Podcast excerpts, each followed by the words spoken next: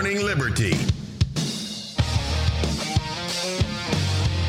Well, what is up, all of our liberty loving friends? This is another fantastic episode of the Good Morning Liberty podcast. My name is Nate Thurston, and I'm by myself again today. What do you know? Charles Chuck Thompson went to Florida, got engaged, and we have not seen him since. Uh, actually, what's happened is we're getting some crazy winter storms here in Nashville. We don't know how to handle just a little bit of snow or ice in the south uh, which we'll talk about here in just a little bit. Uh, we don't know how to handle it, and so Charlie has not been able to fly in. He won't be here this week. He's stuck in Florida. Oh, that has to be so, so terrible. So terrible. If this is your first time listening to the show, realize we normally have two people, two guys that have been best friends for like 17 years now, run some businesses together, and sit in an office together talking liberty and stonks all day. And we normally do the episodes with both of us. Today, it's just me. So we don't get that witty, sarcastic banter back and forth.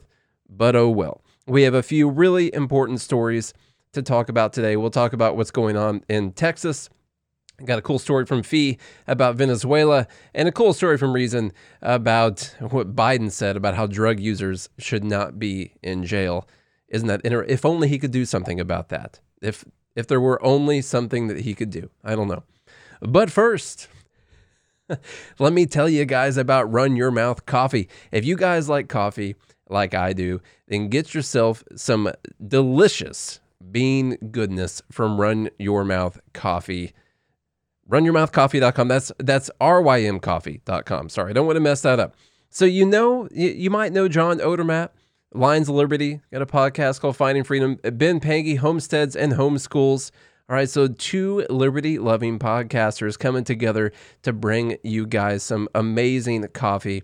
So, Ben and John have set out to bring fresh, roasted, delicious coffee to your doorstep and use these bold beans as a vehicle to promote uncensored speech. So, the, the goal here is they're selling coffee, first off, selling really good coffee. Okay, and they're also promoting free speech at the same time. Hey, the company is called Run Your Mouth Coffee. All right. They take your freedom to speak and express yourself seriously. All of their coffee is roasted to order. That means that you'll receive fresh roasted coffee at its peak flavor. All coffee varieties are available in both ground and whole beans. So if you don't got yourself a bean grinder, which I don't, I don't I don't know how to do. It. I've never done it before. Never ground my beans before. So I got to get that ground coffee. You can grab that. Use the promo code Good Morning, just Good Morning, all one word for Good Morning Liberty. This is a podcast that you're listening to right now. So use the promo code Good Morning to get 10% off and free shipping. That's rymcoffee.com, where delicious coffee meets uncensored speech. I feel like that. I feel like that was pretty good, honestly. I, th- I think that went pretty well. So the first thing we'll talk about here is what's going on in Texas. All right. I just decided I would choose that one first. So, obviously, a lot of people without power. a lot of people have died. You know, literally, people freezing to death. And I mean, just a terrible situation. Now, Texas doesn't normally get weather like what, what they're getting. Nashville doesn't normally get weather like what we're getting right now. We skipped a lot of the snow, but we got a lot of the ice. And ice is, is worse than snow. Plus, we're not as good at taking care of it no one here knows how to drive on that stuff. Luckily, Charlie and I are from Illinois, so we know a little bit better. You know, I went to the grocery store earlier today, and the roads are still rough out there. The grocery store was packed. I don't know if you guys do this, but Uh, I think this is interesting. That everyone has to go out to the grocery store, right, to get their milk, bread, and eggs. That's what you got to get. You got to get your milk, bread, and eggs because those are things that you definitely eat on a daily basis. And if your power goes out, one out of three of those is going to stay in in usable condition. But anyway, that doesn't matter. What's actually funny is that's what I was going to the grocery store for. But I feel like I don't know if you guys ever think, you know, I was getting it because I need it. Other people are just getting it because they're crazy, right? I actually use milk every day and I eat eggs every single morning and I make myself a sandwich every single so I needed the milk bread and eggs. Everyone else they're just crazy prepper people that all this stuff's going to go bad, right? I don't know. I don't know what it is about snowstorms that make you want to get milk, bread, and eggs. but that's what I had to get today. And it took me like two hours because the roads were in bad condition, the lines were insane, and I will never do that again. But in Texas, they're going through a lot worse stuff. They haven't had any power, and that's not good. I remember when I was up in Illinois, we had an ice storm, and I was like two weeks without power. We had a big generator out at the house, had you know cables running into the house and all kinds of stuff like that. And that was mainly because so much ice had been all over the trees that limbs fell down, took out the power lines. Now that's a lot of what's happened in Texas. There's obviously massive controversy about who's to blame for this. Is it capitalism or socialism? Which one of these things? Is it Republicans or Democrats that's to blame for this? And on that one, the answer is yes, just so you know. Uh, I wouldn't say that it's capitalism, considering we have a, a very largely regulated market there. Uh, you do have, I believe it's ERCOT, ERCOT, ERCOT, ERCOT, E R C O T, ERCOT, maybe, I don't know and uh, and and so they basically run the grid.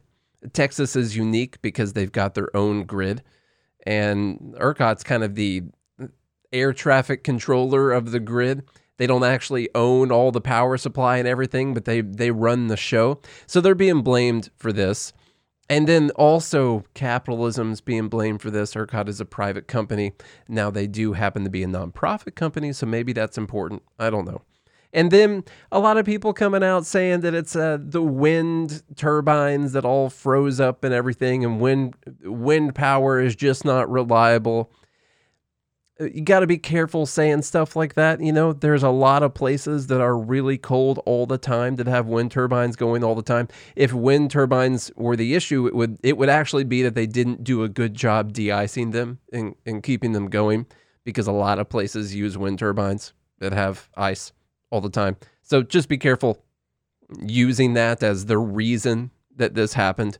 There's a whole lot of bad things that all combine together to make this happen. And I've been digging through all types of stories to try and figure out what the best information on this actually was. And of course, everyone's very much uh, if you're if you're on the right, well, it's because green energy is terrible and not sustainable and in these times and I think that's partly true. And if you're on the left it's because of deregulation somehow. And it's because the federal government would have fixed this. All right, and and that's what would have happened. I think I think there's a combination of a, of a lot of things happening. Sometimes bad things happen. Sometimes a state that rarely gets really bad weather like this, like tons of ice like this, can can get some ice and it can mess up it can mess up the lines. You can take a lot of actual power lines down. That's been one thing that hasn't been mentioned a lot, but a, a, tree falling down or a limb falling down and taking out a power line will knock out the power to your house. Like that, that's something that will happen for sure. Um, I think there's been a lot of just trying to place blame on one single thing. But I can tell you one thing that can't be blamed here because we don't have it. Uh, which is free markets. You can't blame that. We don't have a free market here. All the power companies that are supplying power are all regulated and they're all controlled by ERCOT, ERCOT. ERCOT does have state regulations over the top of it. Now they do get to get a, get away from the federal regulations because they've got their own power grid. So the best story I could find on this that I felt was I don't know. it was the most evenly stated. It wasn't just this one thing. Okay. Was actually from the New York Post. And that's kind of weird. All right. That's a little bit weird. I have one from Forbes that I was going to read, but it was very much like we can't rely on green energy stuff. And hey, I'm I'm down with that. And we'll go over just a little bit of that because I do think some of it was right.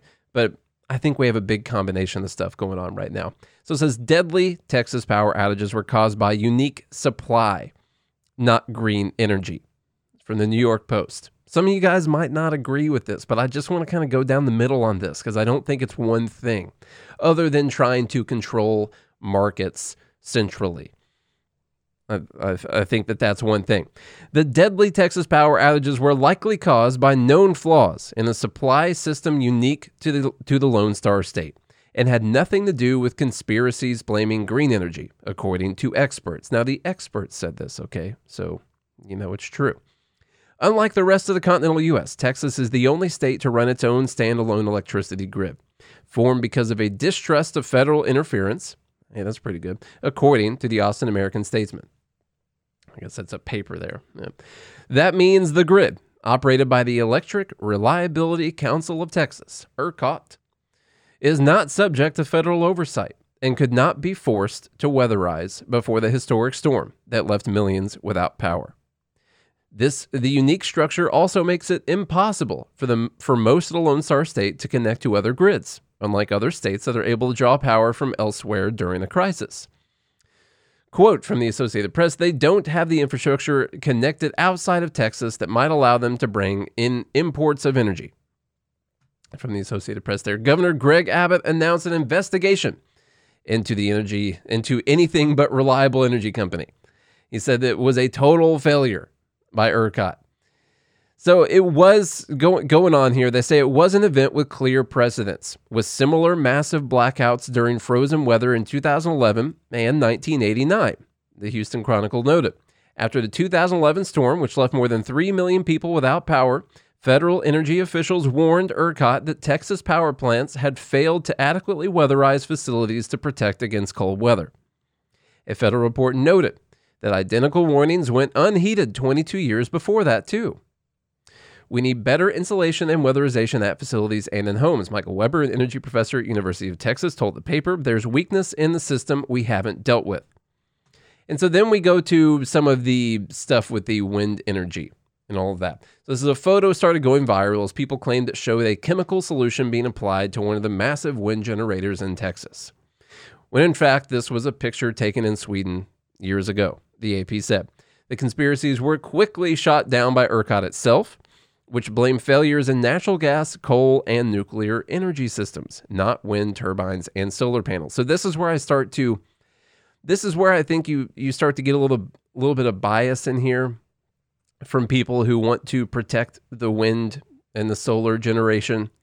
Um, they start throwing out some statistics here and when we go over this, it might sound complicated, but it's it's pretty clear why the statistics would be this way, because only 25% of their power comes from wind.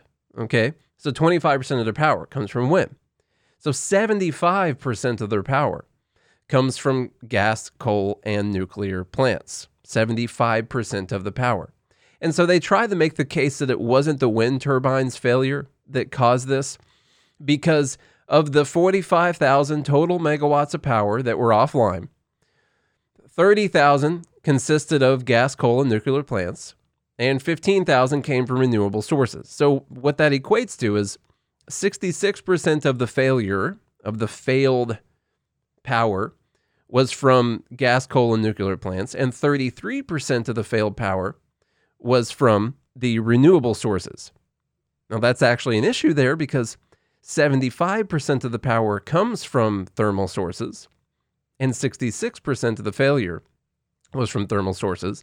25% of the power comes from, from renewable sources, but 33% of the failure was from the renewable sources. So you can actually breaking down those numbers, you can see that the failure rate was higher with the renewable sources, but the total amount of failure was more with the thermal sources, which is clearly going to be the case because so much more of the power comes from those sources. So they're still trying to, uh, you know, fudge a little bit of numbers here at the end of it. But all I really want to say on this is people on the left, what they want to do is the, the problem is there's no federal regulation and we didn't throw enough money at the renewable sources, right? AOC is out there saying that this is what happens when you don't have a Green New Deal, which is insane. But that's pretty much on par with what AOC does all the time, which is say insane things on Twitter and then make a whole lot of money from her expensive sweatshirts. So, throwing more money at the problem, as long as the money goes into the right places, like if they would have put more money towards uh, containers of de-icer and helicopters to apply it to the wind turbines, then yeah, or insulation to go around the gas lines, then yeah. Most of the time, throwing more money at stuff it doesn't exactly go into making it more efficient or making sure that it's going to be as useful as possible. Uh, it ends up going to a, a large bureaucracy. Okay, so I don't think that automatically, if we had the Green New Deal, everything would have been fine in Texas. That's kind of a crazy idea. But also, uh, on on the flip side of that, I don't think it was just the failure of the wind power. Uh, there was also a failure of the gas, of the natural gas, because they didn't have the lines insulated properly. So it does sound like they actually just failed to prepare for the storm. That's really what it was. They didn't prepare for something like this happening. And so then you got to figure out who is the blame for that. Well, once again, your people on the left who hate capitalism and hate privatization and hate deregulation, all this kind of stuff, what they're going to do is they're going to decide that it's capitalism that is to blame, it's privatization that is to blame. And I don't think that that is the answer either, because you do have a massive corporation that runs the grid that is a nonprofit corporation, first off. So it's not as if they're they're trying to squeak out some more profits for for their shareholders or anything. Okay, so they're they're nonprofit corporation now. Nonprofit. I'm sure everyone who listens to this podcast knows that doesn't mean that people who run the company don't make a lot of money. What that means is that you don't keep the profits. you know, you got to reinvest those profits. The money ends up going to to pay for higher salaries for people who work for it a lot of times, and you get to call yourself a nonprofit. I don't like nonprofits myself. I mean, I'm fine with things being nonprofit, and I know that that's a way to get away from taxation and things like that. Um, I don't like the idea of nonprofits. I don't like nonprofits when it comes to charities. I think charities should be ran for profit because I think people do the most efficient job when something's being ran for profit. And I think if the people that were doing the work at the charity and the people who were running the charity were able to make profits off of it and reap a really big reward, that you'd actually have more money going to charity and they would find a better way to take care of the people that they're trying to take care of. That's just my I don't I don't think that nonprofit is a way to take care of things that are very important. And that's what we typically see. This thing is very important. So we're we're going to run it nonprofit. That's a completely backwards idea. Yes, that goes all the way down the charity for me. This thing is very important for people. It must be nonprofit. That makes no sense when it comes to all the free market for profit ideas that we talk about all the time. Okay. So if you want to fix one thing, make ERCOT a for profit company and they'll make sure that they don't ever mess up their job. I think that's one thing we can do. Okay and you're just seeing that you have one massive thing that's trying to regulate and operate all of these systems in this massive state and they failed to prepare for something that's just just seems plain and simple right there they didn't prepare for what happens if it gets really really cold for a long time that they, didn't prepare for that and they're going to have to learn from it they're going to have to they're going to have to do better and if it were a company that were for profit, I think they would do better, a better job at learning from that. That's all I'm saying. All right. So I hope everyone's staying safe down there. Hope everyone's staying safe here in Nashville. I hope Charlie, I hope it's raining every day in Florida, Charlie. I sincerely mean that. No, I don't. I hope it's fun. Kind of. All right. Next story from fee.org. This is really crazy. Speaking of privatization, all right. Bloomberg, Venezuela turns to privatization after being bankrupted by socialism. Early in 2007, after winning a second six year term as president, Hugo Chavez announced his plan to nationalize Venezuela's largest telecommunications company, hinting a wi- at wider nationalization plans to come. Quote from Chavez all that was privatized, let it be nationalized. Who had ran under the uh, under the banner of democratic socialism. Nearly a decade and a half on the brink of mass famine, nearly a decade and a half later on the brink of mass famine and growing energy crisis, Venezuela is now moving in the opposite direction. This is kind of this is crazy. Now they're not going to make a big public statement about this, of course.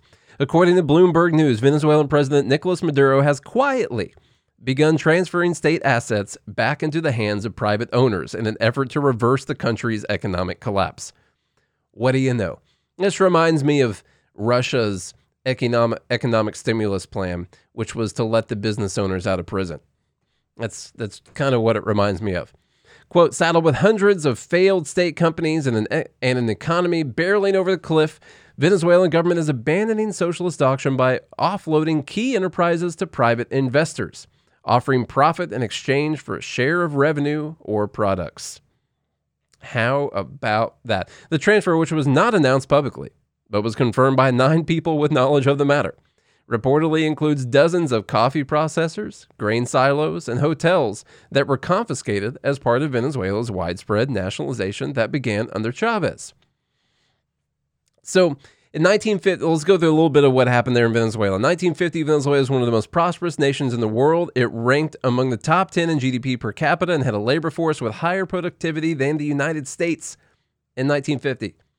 Venezuela's economic growth began to stall in the mid 1970s. However, it nationalized the petroleum sector, which resulted in a surge of government revenue and public spending. It's estimated that Venezuela brought in 7.6 billion in 1975, which is 37 billion in today's dollars. How about how about that for some inflation? 37 billion in 2021 dollars. It led to an unprecedented surge of public spending. The Venezuelan government spent more from 74 to 79 than in its entire previous history as a country in those 5 years. 1998 Venezuelans voted in Chavez, a populist and self-described Marxist. He was reelected in 2000 and in 2006, at which point he began to nationalize various sectors of the economy, including agriculture, the steel industry, transportation, and mining and confiscating more than a thousand companies, farms, and properties. Mm. It's uh, the capitalists are to blame for what, and the CIA, actually. I bet the CIA forced him to do this. That's actually what it was. At the time of Chavez's death, his socialist policies were heralded by Salon as an economic miracle. But in reality, the Venezuelan economy was already in a free fall. By January 2016, the country was on the verge of complete economic collapse not long after the Venezuelan government abandoned any pretense of being a democratic regime. To date, it's believed that more than 5 million Venezuelans have fled the country to escape. And so, what are they going to do to fix this? What, what, are, what are they going to do?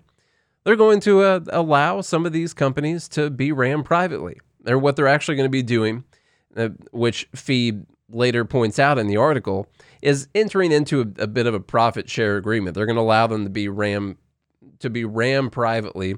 The government's going to take a share of it pretty much. And what you're actually moving towards here is away from socialism and towards economic fascism. It's actually what's happening. And while that's while that's still not good, this could it's it's better than what's happening right now. It could actually lead to some investment. It could lead to more people starting businesses. It could lead to more people with money investing into their economy. And so this is a this is a good thing that needs to happen. And of course, no one, no one on the left is going to mention this whatsoever at all. Just like they didn't mention the collapse of Venezuela. They're real, real heavy on talking about Venezuela when it was this socialist paradise. And then when it collapsed, it was a you know just a just an economic downturn. You know those happen. That's that's what it had nothing to do with any other policies at all. And you're not going to hear from anyone telling you that now they're going to switch to allowing more people in an, in an effort to save their economy and to save the lives of the people who live there that they're going to start allowing people to privately own these businesses. I I think it's pretty cool and I'm interested in seeing what comes from it. Guys, I also got to tell you about, real quick, betterhelp.com. Go to betterhelp, betterhelp.com slash GML. If you're having a problem feeling happy or finding that meaning in your life, sometimes you find the meaning and you still don't feel any better whatsoever. Maybe, maybe you got some problems that you need to talk to someone about. That is why we are recommending betterhelp.com. If you go to betterhelp.com slash GML, you're going to save 10% off on your first month. But what this is, is a this is an app or website. You can get the, the app on the phone. You can go to the website and you're going to find a licensed therapist. You'll fill out some questions. They're going to find someone that meets your needs. If you're dealing with anxiety, depression, you got relationship problems, you need someone to talk to about any number of things, then you're going to be able to get paired up with someone with a licensed therapist on this nice, secure platform where you, where you can do video chat, you can do texting, you can just do phone calls, whatever you want to do.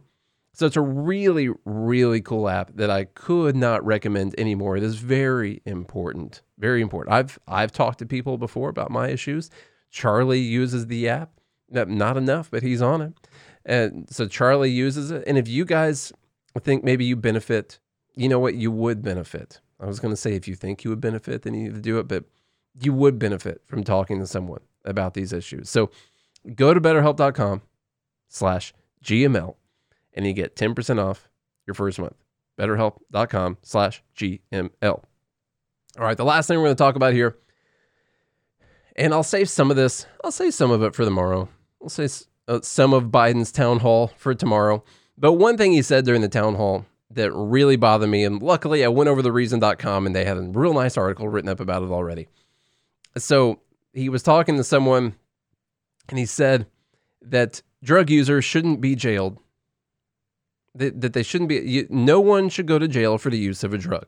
President Biden told Americans during a televised Q&A session on Tuesday night. So he's right about that, but why isn't he going to do anything about it? Now, he doesn't have to wait for an act of Congress. This is one thing where Biden sometimes says, well, we got to change the legislation on it. We got to wait for a change in the legislation. I think that there are times, by the way, where, uh, of course, if you are doing something uh, that is going to be uh, requiring the liberties of the people to be forcefully taken away from them, then you might as well have the people representing the people vote on the issue and not do that as a dictator. Uh, if you have people that have all had a bunch of liberties taken away from them against their will, and they're being held in prison camps around the country because they had a plant or they had a powder that the government deemed that you not be able to have, then I think you can come in and you can let those people out of prison. And I don't think that that's overstepping your constitutional authority because the legislators haven't legislated that we shouldn't have people in prison camps anymore. Okay, there's some, uh, it's really annoying to me that at this time he's like, well, we got to wait for the legislation on it. Yeah, we got to see what the what the people in Congress do. No, screw that. You got people being held in prison camps, man. All right? Because they had a plant. Okay? Let them go. You can do it. You can do it with a stroke of a pen. All right? You can do it with a pen and a phone if you want to. All right? So I'll go through the article here. Biden, if Biden really believes what he said and wants to do something about it, he has a myriad of options. Instead, he talks a good game on decriminalizing drugs while doing nothing of consequence. For first step, Biden could absolve prisoners serving time in federal facilities for using criminalized drugs. The president needn't wait until his term is up to issue pardons and clemencies. Why not, why not start freeing victims of the U.S. war on drugs right now? Exactly. Yeah.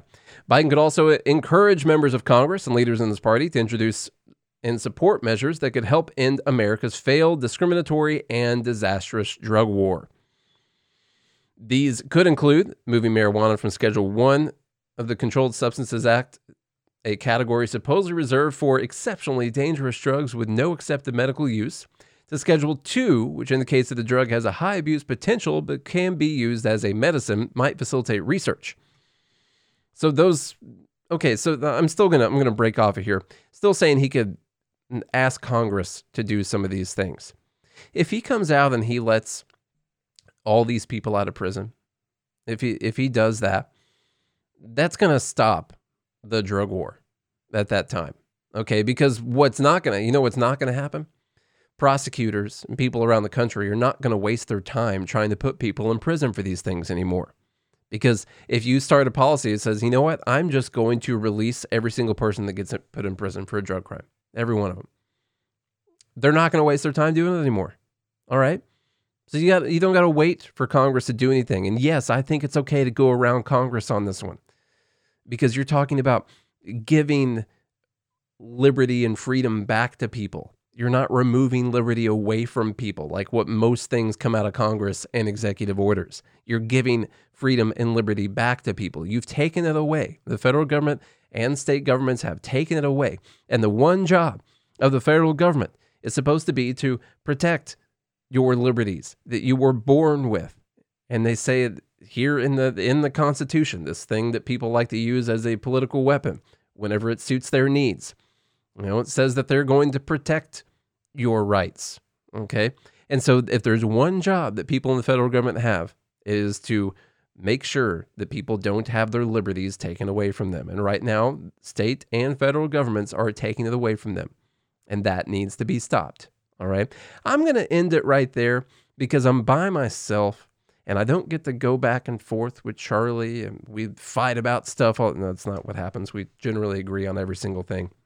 But I told you what I care about today, and I didn't do a show uh, over the last couple days because honestly, I I took a little took a little time off from the politics, and it felt good. But you know what? There's some important stuff that needs to be talked about, and if if we're not going to talk about it, then then who's going to do it?